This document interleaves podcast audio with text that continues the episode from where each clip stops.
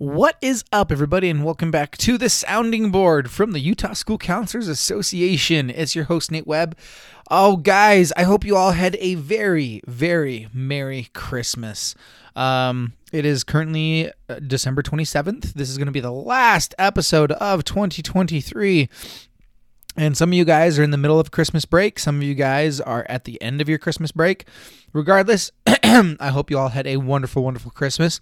Um, here in good old Tooele, we actually got some snow. We got some snow two days before Christmas. Um, Christmas Adam, as my my spouse so affectionately calls it.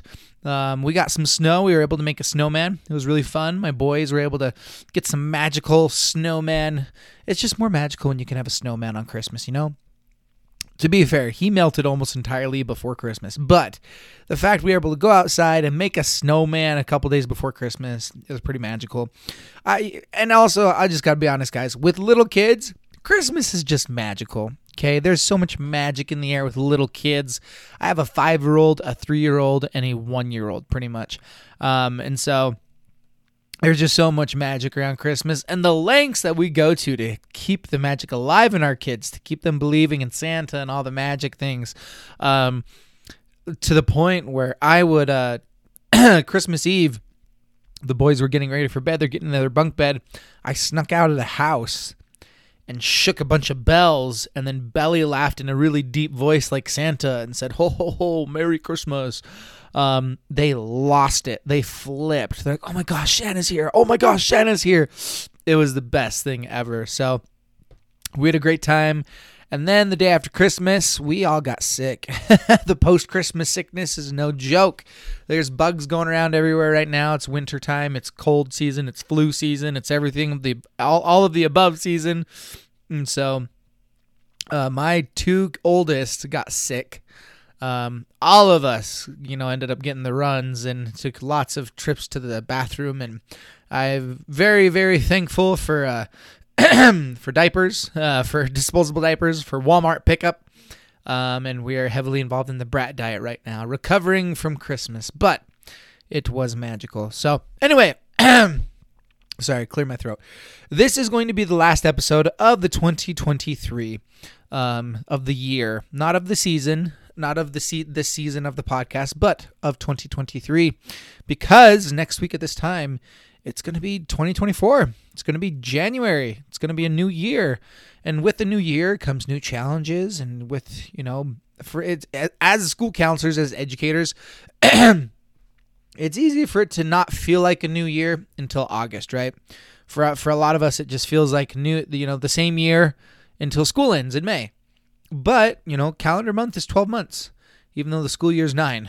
and it feels like you're still the same year. But it's going to be a new year next year, 2024. What are your goals? What do you guys want to achieve? I know as school counselors, it can kind of feel like a dead end job where you're just doing the same thing and there's not really any goals, really, right? Like there's no additional leadership. I mean, you can you can become department head, a lead counselor, but a lot of times that's like a rotating position anyway. Um, but there's still goals you can set for yourself as a person and as in your career. You know, being a school counselor is not necessarily a dead end job. Um, there's growth that can happen. Um, you never know. You might be needed at a, a, different level, at a middle school, at an elementary school, at a high school, at a college, and you might need to switch and change and things. And so, what are your goals heading into 2024? What do you want to achieve?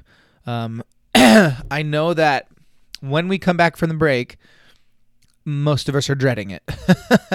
um, we love being with our families and we love our students, don't get me wrong, but uh, we know what's waiting for us when we come back from the break, right? Long line of schedule changes, everyone wanting to change their schedules and be with their friends and oh, you messed up this class or stuff that we procrastinated and said, oh my gosh, okay, I will fill that hole in next semester. We just want to worry about first semester. Well, now it's next semester and now, now we're all freaking out. Sorry. And we got, uh, you know, the start of a new semester, drama. You got teachers, you know, that might be leaving mid year. Um, they found different opportunities and they have to leave their school and you're feeling with that. List, the list goes on. There's lots of reasons why this could be stressful for you guys coming back from a Christmas break. I want to be the voice in your corner telling you that it is going to be okay.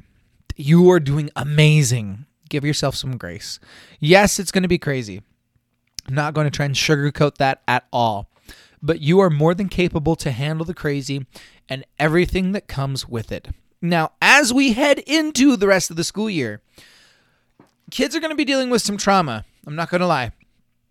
Right now, with the state of the world, with world events, the, violence going on in Gaza and Israel, um, kids will be dealing with some trauma. And so today, I'm going to be talking about some things you can do to help your kids during troubling times.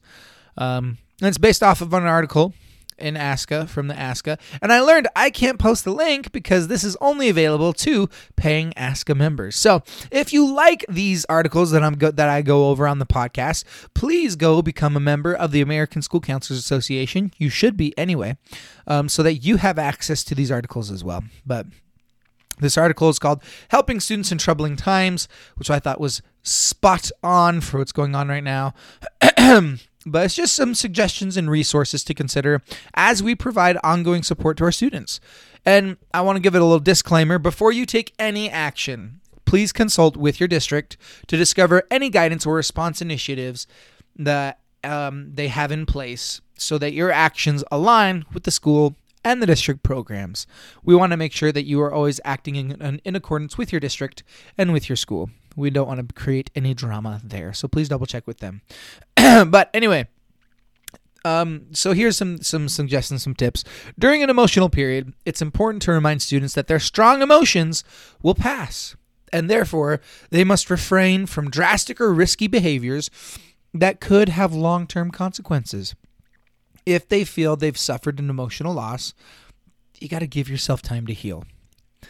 But you know, don't don't take any drastic measures uh, because you feel like this is going to be forever.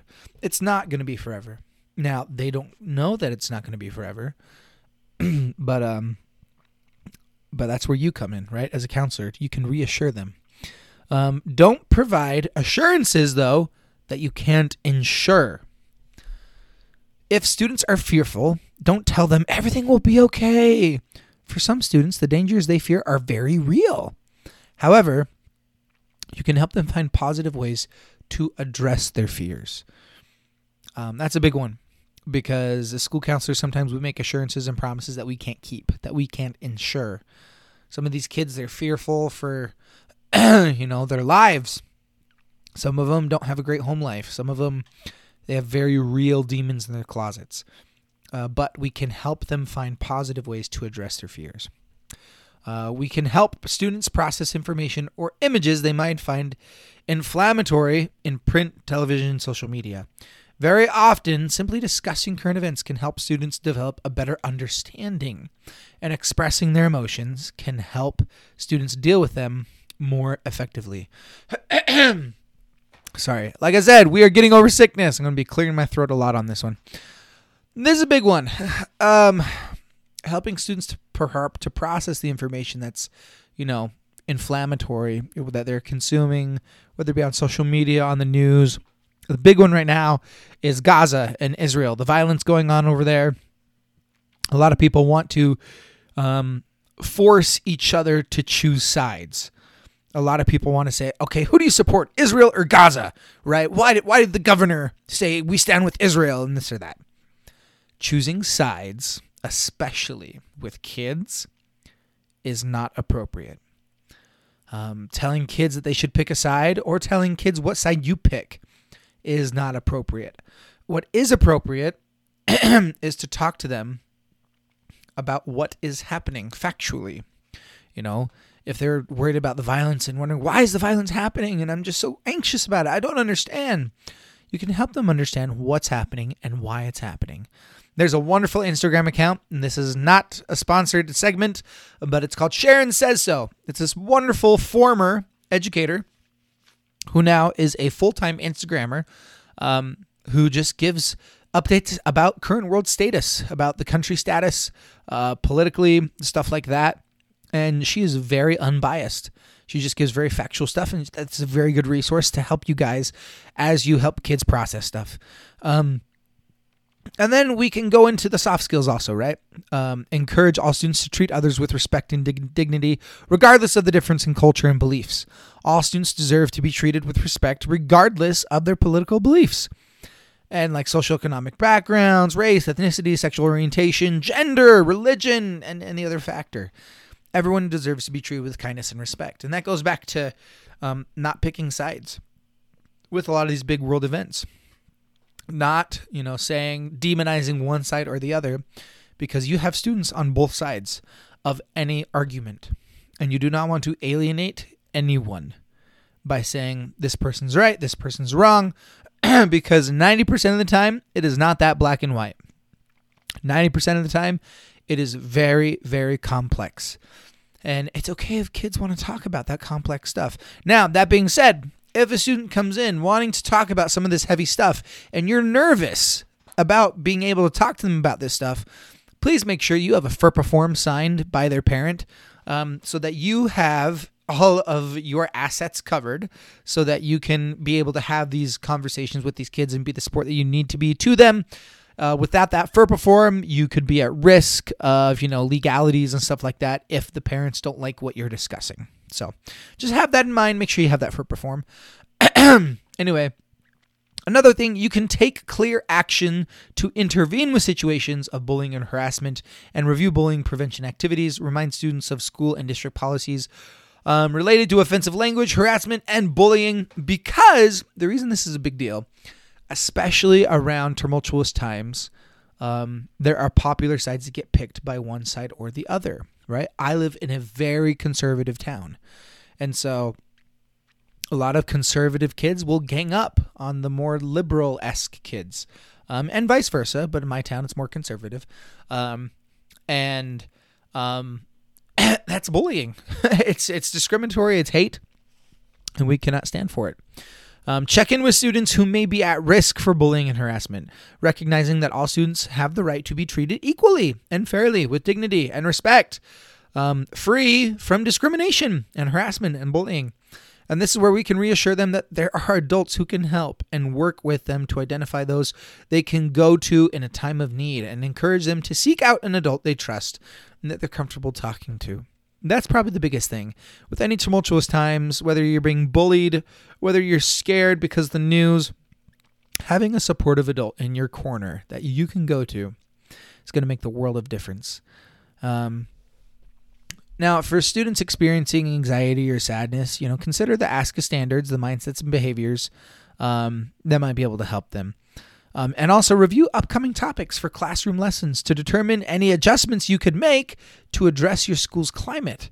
If you don't have classroom lessons scheduled in the immediate future, consider adding them to have an impact on a larger group of students. If there's stuff you're worried about, you know, contact people like me who do assemblies on the matter.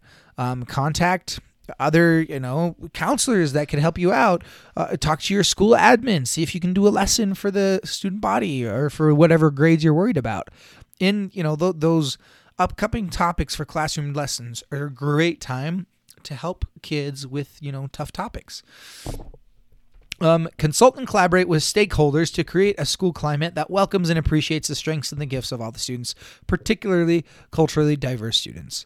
Uh, you want to make sure to consult and collaborate with relevant stakeholders when student assistance is needed, um, and including the identification of early warning signs of student distress. Student privacy should be honored to the greatest extent possible while balancing the best interest of the students and the safety of self and others. Um, and if you have any questions, you can always review the ASCA ethical standards for school counselors when weighing issues of confidentiality. And we could do a whole episode on confidentiality, and I probably will. Um, but review those because parents have the right to almost everything. Consult with parents if they have concerns about a student and share local referral resources as needed. Consult with other school counselors and district school counseling supervisors when considering the best approach for con- supporting a student or when a breach of confidentiality may be necessary. And provide just a safe space, guys, for everybody, for students and allies to discuss fears of safety and well being. Promote sensitivity and acceptance of diversity among all students and staff. Um, to include your LGBTQ plus students, your immigrants, your members of religious minorities, and just your diverse family systems. It is easy to feel alienated in Utah. I might I might get a lot of flack for saying that, but we all know that it's true. We all know here in Utah, it's easy to feel alienated because the overwhelming majority, you know, they're members of the same church. The overwhelming majority are part of the same culture. And so it is difficult when you're not part of that. It is difficult to feel like you're constantly on the outside. And us as school counselors, it is our job to help kids with that. And so um, please, um, please be conscious of that. And so, yeah, there we go, guys. Here's how some just some tips on helping you know your kids in these troubling, tumultuous times. This is a short little episode, guys. Probably going to be about yeah, 17 minutes ish. So, hope you guys enjoyed this episode as you are listening. Uh, hope you are not back to school already, but if you are, hope you have a wonderful day. If you have any questions, please reach out. Thank you guys so much for this wonderful year. Thank you so much for listening to every single episode. Hopefully, we can keep this podcast running long time and get it going. Um, it's been going great. Don't get me wrong, but I I, I I have so many ambitions. You know, I would love to grow this podcast out to be so much bigger than it is, and that can't happen without you guys. And so I am so thankful for you guys. We, as the Utah School Counselors Association, are so thankful for all of you who listen, and we hope we can bring more value to you in the future. Hope you all have a wonderful day, and we will see you on the next one. Have a happy new year.